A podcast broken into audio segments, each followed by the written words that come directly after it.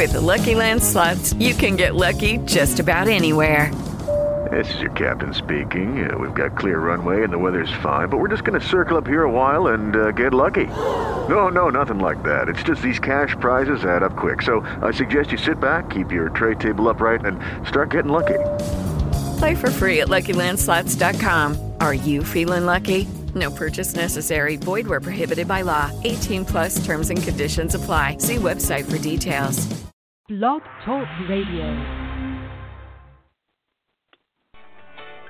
back, welcome back, welcome back. You are listening to Countdown to Kickoff.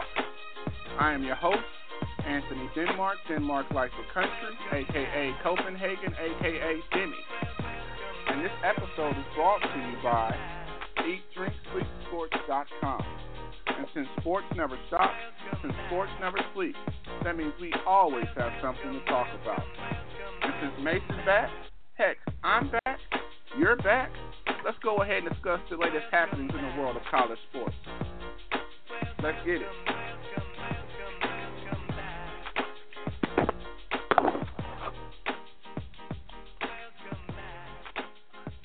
And welcome, welcome, welcome. Welcome back to Countdown to Kickoff. As the intro said, my name is Anthony Denmark, Denmark like the country, and as usual, as usual, we have a lot of things on tap for tonight's show. We're going to take it back. We're going to take it way, way back. Now, of course, typically during this time, during the off season, at least for most college football fans, we find ourselves trying to find things to do to try to fill that empty space that oftentimes we find ourselves reserved for football during the fall. Of course, we do our honey-do list. Of course, we find ourselves doing other things. Well, what I do is I find myself watching old movies. And just so happens that I found myself watching Varsity Blues. Varsity Blues, of course, came out in 1999. And, of course, the theme of tonight's show, we're going to take it back to 1999. Of course, during 1999, the programs that we're going to cover tonight were reaching its heights. In 1999, the Wisconsin Badgers won the Rose Bowl, beat a Purdue-led team, in 1999, Wisconsin also, of course, seemed to finally get the stamp of approval that its mode of success was successful. As, of course, Ron Dayne won the Heisman. In 1999, down in Coral Gables, a program that, of course, was mired in scandal, mired in NCAA uh, allegations, finished the season 9 and 4. Of course, I'm talking about Miami. But however, they laid the groundwork for building one of the greatest college football teams of all time. The teams, the players on that squad went, of course, to go ahead and set records in regards to multiple draft round picks, multiple running backs, making money and making millions in the NFL. And of course, they were led by Butch Jones. Of course, Butch Jones was not, Butch Davis was not there to enjoy the fruits of that labor, but nevertheless, in 1999, both the Miami Hurricanes as well as the Wisconsin Badgers were reemerging in its rightful place back at the top of the mountain. Now, of course, we do know that that was nearly 20 years ago. Nevertheless, the expectations of winning still remains the same. Wisconsin has continued to roll out offensive linemen, roll out running backs, and of course, down in Miami, you know, they've had brighter days. But nevertheless, in 2017, the expectation still has not changed. When you look at the Big Ten West, we know that Wisconsin is a surefire favorite to win it, led by its identity of running the damn ball. Miami Hurricanes, of course, now under the tutelage of Mark Richt, it seems as if they are now finding, they are locking down their backyard at this particular point. They're probably one of the hottest teams in the country when it comes to recruits. And it seems as if they are laying the groundwork just like they did in 1999 to finally reemerge from the depths of mediocrity and find its rightful place as a national champion. Now, of course, we do know that in order for you to be able to win Heisman, play in Rose Bowls, win national championships, the first thing you always have to franchise player, and we're in here talking about practice. I mean, it, listen, we're talking about practice, not a game, not a game not a game We're talking about practice. So practice is where it all begins. And right now in college football programs all over the country, that's what they're doing. Spring games have, of course, happened. We're going to review those on tonight's show. But right now, it's all about practice. It's all about making sure that you're able to move faster, identify the opposing offense, identify where you need to go. So when game time does happen, that you're in the right place at the right time, doing the right thing. So in Coral Gables, and of course also in Wisconsin, they of course are practicing. AI, of course, may not like practice, but practice makes perfect. And we know when we talk about these two prospective proud programs, practice is the only way that's going to find themselves being able to fulfill their tremendous expectations and also, of course, being able to do what has yielded such tremendous amounts of success for those programs in times past. So, of course, we're going, if you haven't been able to get the hint on tonight's show, uh, we're going to talk about Wisconsin. In addition to that, we're also going to talk about Miami. In addition to that, also on the show, what I want to try to do, what I aspire to do, is I want to try to talk about this thing, the enigma that is Tez Tabor. Tez Tabor, of course, started the season, ended the season with expectations of him being drafted in the first round. However, he ran a slow 40 time, and it seems as if those dreams and aspirations of being a first round cornerback, despite the fact that he thinks he's the best player in the draft, seem to have gone largely unnoticed. I want to evaluate and explore how is it that players, particularly, can go unnoticed, how their limitations based off of the conference that they play in may provide significant amount of cover that allow these limitations to uh, be largely ignored. Of course, we do know that the Gators do have a very tradition-rich history of defensive backs. We do know of course, there are several that are getting played to play in the NFL. We do know that several of them, of course, have yielded tremendous amounts of respect in the NFL. Joe Haden, pre-injury. We know about Neil. We know about Vernon Hargreaves III. We know about Quincy Wilson. We know about Marcus Maye. We know about Tez Tabor. However, is that moniker DBU accurate when we think about Florida? is that moniker more appropriate to teams that such as Colorado, such as Washington, who actually play in air play against air raid offenses? So that's what we're going to talk about. And last but not least, we're going to try to tie and identify some places where Malik Zaire, who currently is a Notre Dame quarterback who is looking for a place to transfer. It seems as if timing is everything. However, it seems as if time has not been on the side of Malik Zaire because it seems as if his options are all but dwindling by the day. And it seems as if right now what he's trying to do is observe what happens in some of these spring practices to determine if maybe proposed destination is for him. So we're going to try to squeeze all of that on tonight's show. I know, of course, it is an ambitious goal, but nevertheless, if it was not hard, it wouldn't make it worth it. So, until we wait for our guests to come on, let's go ahead and talk specifically about some of the difficulties in regards to free agent quarterbacks right now. Now, of course, we do know that it was a guy by the name of Russell Wilson who made quarterbacks a vogue thing. However, Russell Wilson also set up set an unrealistic expectation to believe that everybody could be able to come to a program and be able to fit in seamlessly and be able to help take that program to uncharacteristic heights. Now, Russell Wilson definitely did tremendous. However, what we've learned thus far in history is that Russell Wilson is definitely the exception. After Russell Wilson, it seems as if there's been nothing but disappointment. At Wisconsin, we saw that happen with O'Brien, who transferred from Maryland after All ACC Rookie of the Year. We saw it happen, of course, with Everett Golson, who transferred from Notre Dame and went to Florida State. That didn't work out too well. And so now we are find ourselves in 2017. And of course, we do know that Brandon Harris, the guy who, of course, was supposed to be the guy at LSU, transferred to North Carolina. We do know, of course, the quarterback who was supposed to be the guy at Duke made the transition. Kirk and made the transition and transferred to Eastern Carolina. Now we're trying to figure out where does Malik Zaire go from here, because the expectation was that this guy was supposedly going to go to North Carolina, and but North Carolina went ahead and decided to go with Brandon Harris. So it seems as if Malik Zaire's options are dwindling by the day. When it comes to Wisconsin, Wisconsin has already announced that their starting quarterback is going to be returning freshman Hornibrook, who, of course, you know, had an overall passing rating of 52.6%, threw a little bit over a 1,000 yards, but it seems as if he is the starter, at least for the moment. Now, of course, I was trying to, there was speculation that he may go to Florida.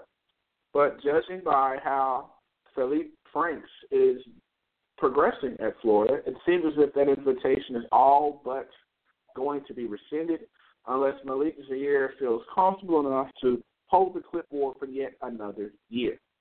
So with that in mind, with Florida no longer an option, with Wisconsin's situation still in a state of flux, where or where does Malik Zaire go? And I found myself trying to compile a list of places that have done tremendously well with transfer quarterbacks. And I found myself focusing almost primarily on Boston College. Boston College, of course, who's traditionally had an anemic offense, who's traditionally had an offense where they rarely stretch the field, has yielded a lot of success in the quarterback transfer market. Now, of course, we do know that if, in fact, Malik Zaire chooses to go to Boston College, it's likely that he is not going to put up eye popping stats. It's also likely that he is not going to do anything to try to further boost boost his resume when it comes towards NFL officials and scouts.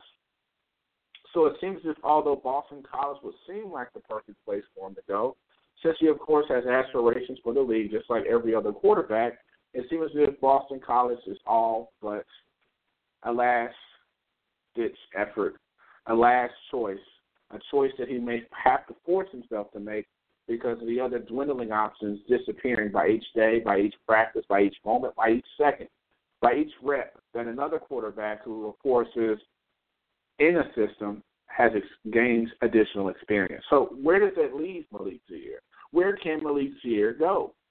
Well, there was speculation that he may find himself going to Texas. Texas, of course, has expressed interest in Malik Zaire, but when you see what's going on down there with Buechele, you see what's going on down there with Ehlinger, you say to yourself, I don't think that is an option. Now, of course, Tom Herman, the now coach of the Texas Longhorns, has a lot of success in regard in a short period of time with his quarterbacks. We do believe that, of course, Malik Zaire may fit the offensive philosophy of a Texas.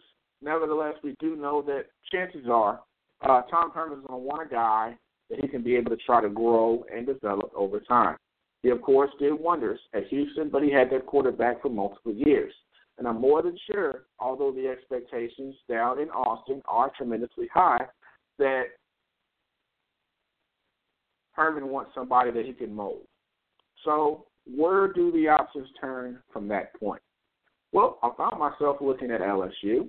I found myself realizing that LSU's anemic offense, of course, has always been anemic, but nevertheless, when they've experienced their most offensive, explosive potential, is when they've had a transfer quarterback uh, at the helm.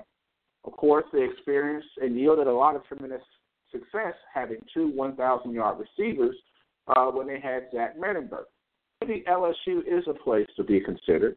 We do know that right now, although the LSU guy uh, the guy from Purdue is back at the helm. We do know, of course, about Brennan, who will be coming in the fall. We do know about Narcisse, the other freshman, who, of course, is also still recovering from an ACL injury, that maybe LSU could be the place for him. If, in fact, you're able to thrive in the SEC, which, of course, finds itself on TV quite often, it may provide a tremendous opportunity for my league Malik Zaire to actually play with playmakers on the outside that, of course, he never really got a chance to do on a consistent level at Notre Dame. Now, of course, he did have Will Fuller, but nevertheless, being that he was the backup, he rarely got an opportunity to play with the amount of offensive explosion that, of course, he was able to, that he may be able to do at LSU. But then you have to ask yourself the question. Of course, when you make the decision to bring on a uh, transfer quarterback, you realize that it's for a short period of time. You realize that by doing that, the coaches who are able to do that have very little margin for error. So, considering the fact that Ed Orgeron has, of course, in my own opinion, had a summer to forget, being nearly blackballed by the high school coaches down in Louisiana, and also now experiencing transfers and decommitments by players on the offensive side of the ball, maybe, just maybe, Malik Zaire could be the answer. But you know what? There are still several options. But, you know, we could have that conversation later. Maybe we can ask our callers specifically, maybe, maybe Coral Gables could be an answer to both Miami's quarterback problems as well as to Malik Zaire's opportunity to play in a system with offensive weapons. So let's go ahead and get our caller on the line. His name is Cameron Underwood. He writes and covers the Miami Hurricanes, so we can find out what's happened and what's up with them Canes. Welcome to the show. Hey, what's going on? Now, of course, we do know that in 1999, uh, the Hurricanes found themselves finishing nine and four. But nevertheless, they did lay the groundwork for a program that ultimately ended up winning multiple national championships. And I wonder when you look at the 2017, the 2017 team and the number of recruits that are already in tow, do you see any similarities between how that team built itself during the 1999 year and uh, the potential for uh, the Miami Hurricanes to possibly lay the groundwork in 2017 with their recruits and the players they have returning? Yeah, I think that there's a, a correlation um, that can be drawn there, or a, a comparison that is very favorable. Uh, you know, you had a lot of those top recruits coming in in the 99, 2000, 01 uh, recruiting classes. Guys like a DJ Williams, like Andre Johnson, uh, the list goes on and on. Ken Dorsey, uh, that were the foundation for, um, you know, the the greatest college football team that has ever been, the 2001 Miami Hurricanes. And you add in some timely JUCO transfers with that. A Bryant McKinnie, who was a first-round draft pick, never gave up a sack in college. Um, a Jeremy Shockey, who beat Florida State with his first touchdown catch as a junior in 2000, and then you know went on to NFL success. Um, you know, guys like Sean Taylor, rest his soul, uh, came in a little bit later, but were integral players. And then you spin that forward uh, to this current time where, yeah, you have, you know, Shaq Quarterman and the Joe Jackson uh, defenders in last year's class who are freshman All Americans, Ahmmon Richards, um, you know, Mark Walton from a couple years ago, but, you know, he's a returning player like you're talking about. So there, you can draw a comparison there. Um, you know, but I think that we need to find that that instinct of a champion to really spin that forward. But there are some things that could, uh, for a Hurricanes fan, be favorable in your estimation. Absolutely. Now, of course, one of the things that I find quite interesting, specifically what's going down in Coral Gables, is it's actually been kind of quiet. Now, when you compare it to uh, the tenure that Mark Richt had during his time in Athens, I mean, the summer was dread dreaded because you knew that there were going to be players that were going to get in trouble. You knew that there were going to be players that were going to become off-field distractions. But thus far this off season, it's been quite quiet. How has uh, Mark Richt changed his philosophy in regards to uh, making sure that what happened in Athens is not going to happen down in, in Miami? Well, really just holding everybody accountable um, for their actions. You know, last year uh, there were some incidents. Um, Mark Walton was arrested for something that ended up being false, uh, but that was something that challenged his eligibility throughout the course of the summer.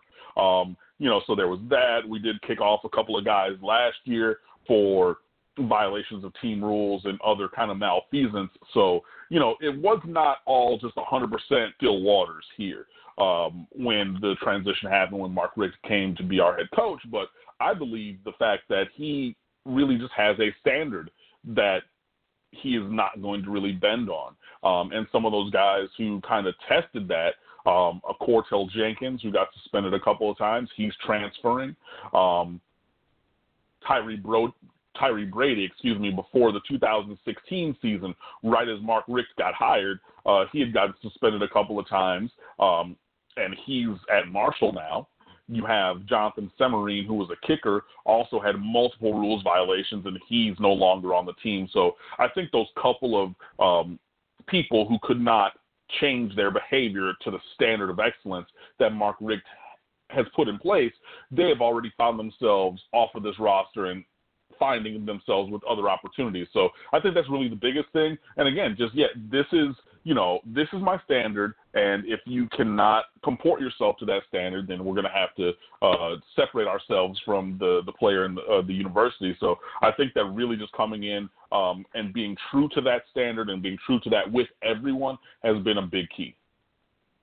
Absolutely. Again, I'm on the line with Cameron Underwood. He covers the Miami Hurricanes. Now, of course, we do know that uh, Bob Stoops could definitely uh, take a lesson or two from Mark Richt.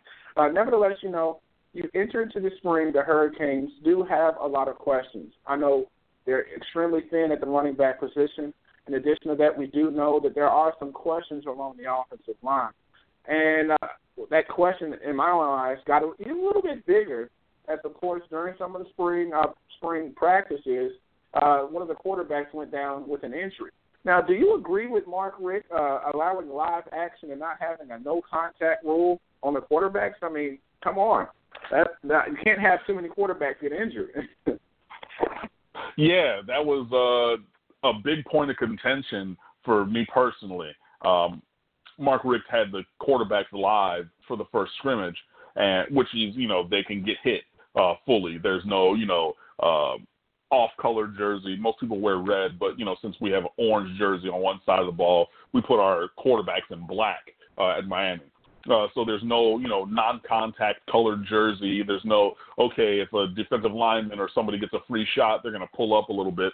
No, they they were live, and um, you know, one of them got hurt uh, because of that. He got uh, apparently absolutely blasted by uh, a freshman defensive end, John Garvin, who uh, reminds people of Joe, uh, Joe Jackson had a very big hit on the quarterback Jack Allison, uh, bruised his shoulder. It was thought to be separated at first, but it was bruised um, and gave him a concussion because there's live contact. So uh, for me personally, I did not want there to be uh, full contact to the quarterbacks, but I understand where Mark Richt is coming from in that he said, you know, you can do the thud kind of tempo or the touch tempo with quarterbacks now, but all of a sudden, come September in a live game is the first time that you see them in full contact. Um, or you know, and that just makes you play a little bit differently, and you're not going to necessarily get that same guy in September that you're that you've seen because you know he's live in, in a real game. So I get that philosophy uh, with it, and yeah, everybody just kind of has to do a little bit of a better job. But you know, the the lucky thing for Miami right now is that Jack Allison's injury is thought to be minor. Um, he should he's in a concussion protocol right now, but hopefully should uh, complete that fairly shortly. Uh, there are other available options that have talent. Um, so you know he's not the only guy at that position, um, a la running back, where we're very thin. Uh, so you know there there are some positives to be taken from that, and hopefully everybody, offensive line, running backs, quarterbacks, wide receivers, everybody on that offensive unit can come together a little bit better, so that you know there are no more um, huge hits to the quarterback as were in the first game.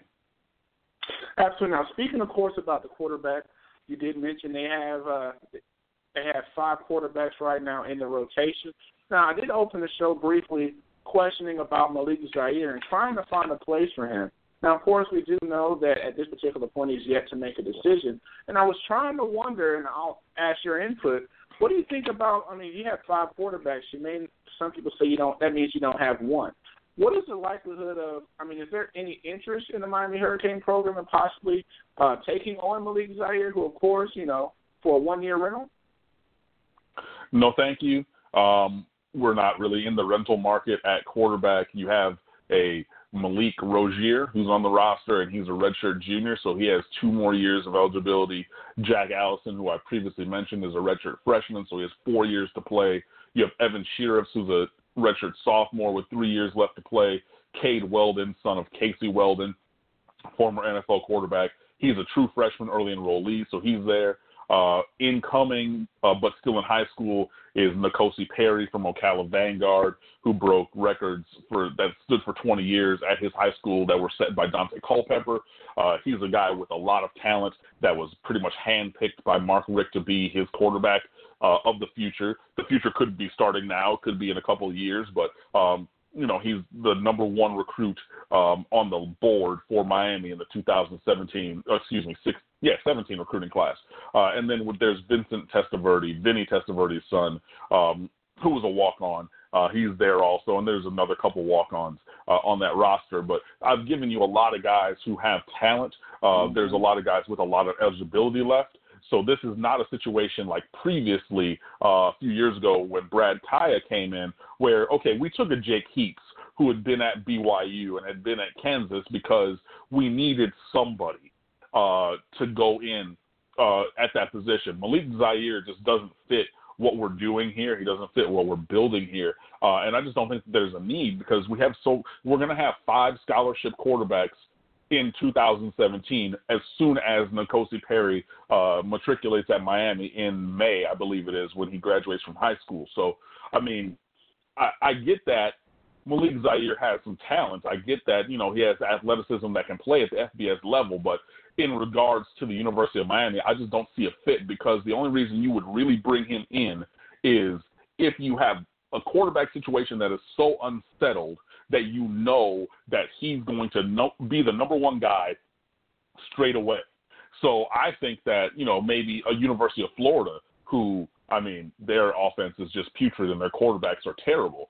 Sure, you can go over there, but you know there are guys with talent here at Miami, and there's plenty of them. So you know while I get the the speculative nature of you looking for a place for him, I don't think Miami is that place at all absolutely hit him on the line with Cameron Underwood. Now, of course, one of the questions I do want to ask specifically, you mentioned Florida, and we know that traditionally uh, Florida, Florida State, USF, you know, a lot of people go to the state of Florida to try to recruit players. Of course, we do know that thus far that Mark Richt has done a successful job in kind of building a fence, the same fence that, of course, yielded tremendous results uh, during the days of Schnellenberger, during the days of past uh, great uh, Miami coaches thus far, tell me how different are things on the recruiting trail? I mean, I've never ever thought about. I mean, the, the level of competition definitely has to be intense. Just thinking about the Florida coaches in the area, then of course you didn't, of course, add on everybody else that's trying to come into Florida and pick out players too. Yeah, I mean, the recruiting world has changed over the last, you know, 15 years with a lot of visibility, and you have a lot of media outlets and online um, websites and things that do rankings and coverage, you know, uh, our website included at State of the U. You know, we try to be on top of what's going on from a commentary side, but there's just a lot more eyes on recruiting than previously. So uh, I think that's a big thing. Um, that has changed. I know that a couple of people were talking, a couple of recruiting writers that I follow and whose opinions I trust, uh, you know, saying that digital film is the biggest change that's happened to the world of recruiting. And by digital film, I mean like Hudl highlights and uh, YouTube videos where, you know, Miami used to be able to go to, let's just call a high school, uh, Booker T. Washington in Miami. And they could be the first team to know the star players at that school because of proximity. They could have a coach go over there on a Thursday. They could be there at a Friday football game over at Traz Powell Stadium, and they would know those guys uh, before anybody else did because you know you had to physically go there or you had to have the coaches, you know, mail you a VHS tape of the players. Now with digital film, you can literally go on Hudl or on Google and just type a player's name and highlights, and all of a sudden, boom! It doesn't matter where they are from anywhere you can see them. So I think that's been a big thing where a lot of more of the players in South Florida are known on the recruiting landscape. So that's been a thing um, that has changed. But you know, everybody always wants to go where the best players are. They want to get the best players for their program, um, and so you're going to have competition in South Florida for those recruits at a level that is higher than pretty much anywhere else in America. Uh, there's just a plethora of guys, even guys who, you know, if you're a recruiting head like myself, you know that you have your star ratings five star, four star, three star. Every once in a while, you're going to get a two star, a one star kid technically exists, but that's a kid who's not going to play at the collegiate level at any level um, of football. So, you know, you have those guys. In South Florida, you're going to have a preponderance of three star, four star, and five star kids. But the three star guys in South Florida would be your four star and five star All Americans if they were from somewhere else. Um, so there's always going to be a market saturation, and there's going to be a lot of teams that are going to come down and try to get those guys. For Mark Richt, the thing that's been successful heading into the 2018 recruiting class, that's the class that's going to sign next February. Um, Miami is ranked number one across the board uh, at every recruiting site in that class. Is the foundation of the class has been built over a couple of years. If you're a top recruit, you're not really just popping on the scene in December, January, February before your national signing day. Those kids are known from the time they're in eighth, ninth, tenth grade. So our new staff, you know, they put in work on the 16 class. That was the, you know, right after they got their class. That's your Ahmmon Richards, Shaq Quarterman, Zach McCloud, Mike Pinckney, um, Joe Jackson class. Obviously, they had a full year with the 2017 class, which they did well with but they've been building these relationships with 2018 guys for two years. And you're really seeing that come to fruition. They're not just sitting here and saying, hey, I'm new on the block and, you know, we really want you to come to Miami. You know, you're going back to that first question about how is this time in Miami football history similar to maybe 1999 or 2000 you're getting a lot of guys from South Florida to buy into the fact that they don't have to go somewhere else to be great. They don't have to leave South Florida to really build their football dreams. So, you know, you're getting guys like a Mark Pope, who, uh, for my money, is the best wide receiver in all America uh, in this class. Um, and he's coming to Miami. You have Brian Hightower, who's already originally from LA but goes to IMG Academy. Uh, he's coming in this class. You have Arthur Artur Sitkowski, who's originally from New Jersey, also transferred to IMG Academy. He's the quarterback in this class. You know, you have so many different guys who and I mean, I did mention two guys who are not from Florida, but they go to high school in Florida. Um, but you know, you're really building those grassroots uh, recruiting efforts. You're building that camaraderie in the class itself, where you have uh, Gilbert Frierson, who goes to Coral Gables High School, Frank Gore's cousin, you know, and he's talking to DJ Ivey, who goes to South Dade down in Homestead, and he's talking to other guys from the, you know, state of Miami, quote unquote, area. So you're getting them to buy in and come to Miami. And I know that people are going to think, okay, well, that's everybody. Again, I said that there's so many guys. You're going to have upwards of 100 players, high school players, who are going to play college football from South Florida in a given year. Miami is not going to get all of them, but Mark Richt's job, his a stated job, has been to say he wants to get the right ones and a good amount of the top ones to come to Miami. And I think that's really where we're seeing development happen right now. Absolutely. Now, of course, we do know that we still have a little over 100 days until kickoff. Nevertheless, it seems as if the Hurricane seems to be back on the right track. I want to thank you for coming on to the show, and I definitely want to have you on back again as we continue to monitor uh, the Miami Hurricanes this spring and, of course, also during the fall. Yeah, you know, thanks for having me. It was a really fun conversation. If you want more uh, talk about the Miami Hurricanes and content like this, you can find me over at stateoftheu.com and all of our great contributors always covering Miami Hurricanes uh, athletics in all its forms. Absolutely. Now, of course, one of the things that's often interesting is I don't know if you guys can tell. You heard in uh, Cameron's voice that you see that they that the Hurricanes appear to be laying the groundwork for something special. However, we do know also that fans do not like to wait.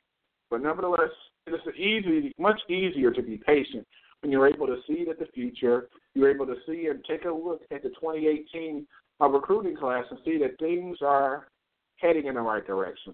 Although, of course, the Hurricanes do enter into the spring with lots of questions in regards to the offensive line. We do know that, for the most part, the offensive line couldn't get much worse. And although, of course, that may not sound as promising to quarterbacks uh, in live action, it does let you know that things will only get better with time. Although we do not like practice, we do know that practice makes perfect. We do know that in time the offensive line will build some form of continuity and gradually improve. Now, of course, we'll be able to see those immediate dividends in 2017. As I say in life, as I say in sports, ladies and gentlemen, we're definitely going to see what's happening. And of course, of course, we are definitely going to see what's up. Now, of course, one of the things that the reason, one of the struggles that the Miami Hurricanes have had is the fact that other teams have found themselves going into into Miami's recruiting base and poaching players. We saw, of course, and Alabama has done a tremendous job in doing that thus far. They got the top wide receiver in the country from last year, according to some recruiting services, in Rupp, who turned down Miami. Miami finished second and came to Alabama. We also, of course, saw that happen with Amari Cooper, Cooper, who turned down Miami and decided to go to Alabama. Of course, we do know and hope that I'm more than sure that Miami Hurricane fans hope that uh, finishing second will be a thing of the past. Nevertheless, we do know that you have to win on the field, and also we do know that probably the most important thing that Al- that Miami will have to do is find a quarterback. According to Cameron, and I kind of agree when he says it, Malik Zaire is not going to go to Miami. They're already having struggles. They're already having problems of being able to divvy up reps among four scholarship quarterbacks. I can only imagine them trying to attempt to do the same with six uh, quarterbacks. But of course, where Malik, Malik Zaire ultimately ends up going, it's definitely going to be a compelling story to watch throughout this off season. Uh, nevertheless, let's go ahead and transition to other topics of conversation. Now, sticking in the state of Florida. Now, the Florida Gators have traditionally gained a reputation of being DBU. I mean, when you look at the track record, you're able to see that they have yielded a lot of successful defensive backs who've experienced a lot of great things in the NFL. Joe Haden, prior injury, Marcus Maye, who of course will be in this draft, Neal, who of course played in the Super Bowl and worked did tremendously uh, during his time with the Falcons in his first year. Of course, also Vernon Hargreaves III, and this year we have Quincy Wilson and Teez Tabor.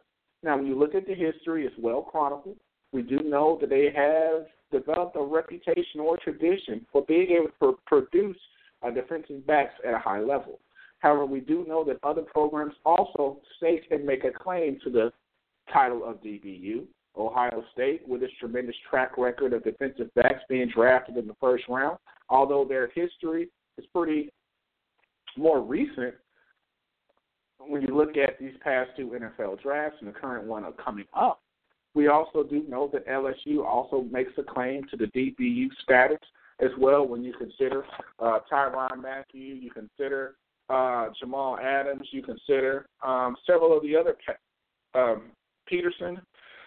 But, and of course, you have Washington this year. They had King, they had Jones, and had a tremendous secondary as well. And also, if in fact you actually stayed up to after dark, you also saw Colorado be able to tout itself as being a DBU based off its tremendous track record, at least in the short term, that the defensive backs on their squad did this past season with Houston and Ezebike.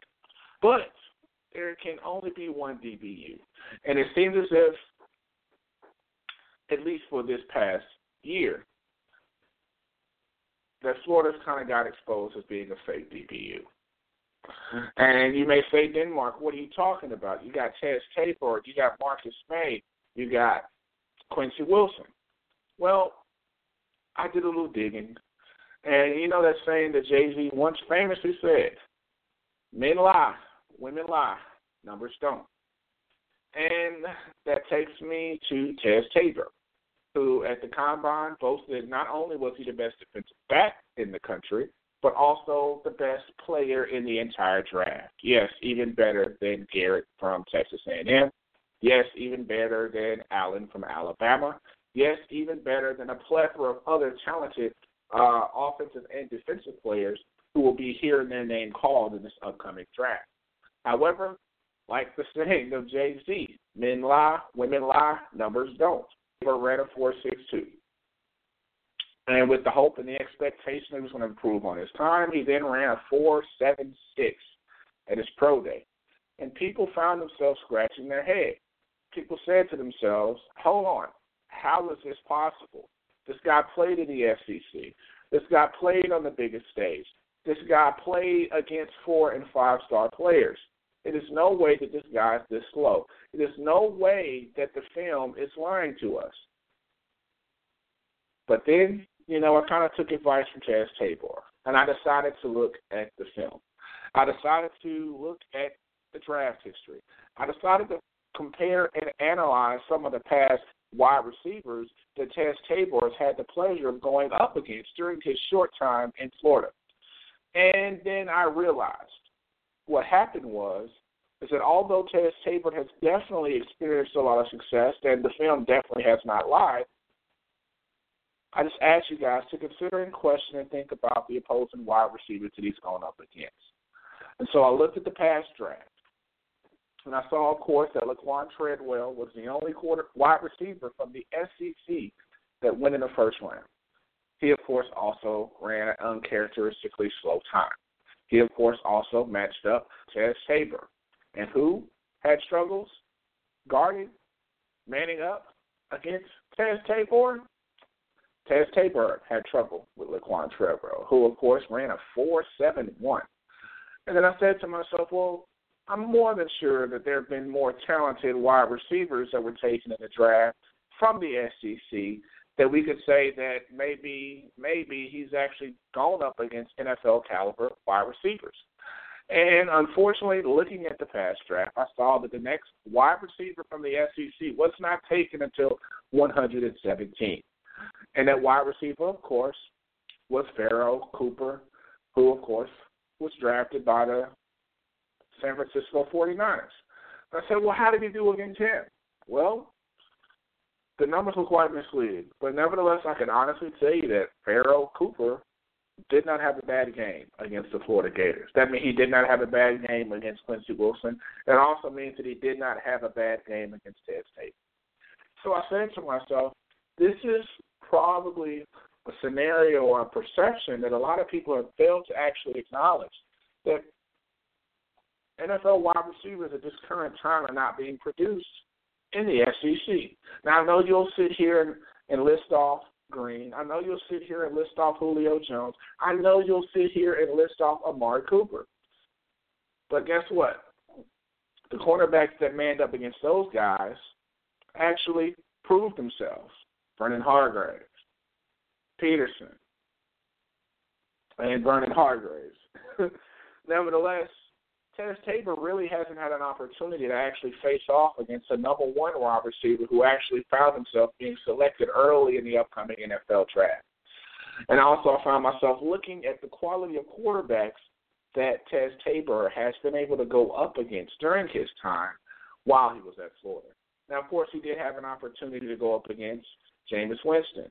But when you look at the receivers that Jameis Winston had at his disposal, of course, he did have a guy by the name of Kelvin Benjamin. But who did Kelvin Benjamin go up against in their matchups? It wasn't Chaz Taylor. It was Vernon Hargreaves III. So yet again, when the opportunity that there have been very little opportunities for Chaz Tabor to actually go up against a quality number one first round pick wide receiver during his time at Florida.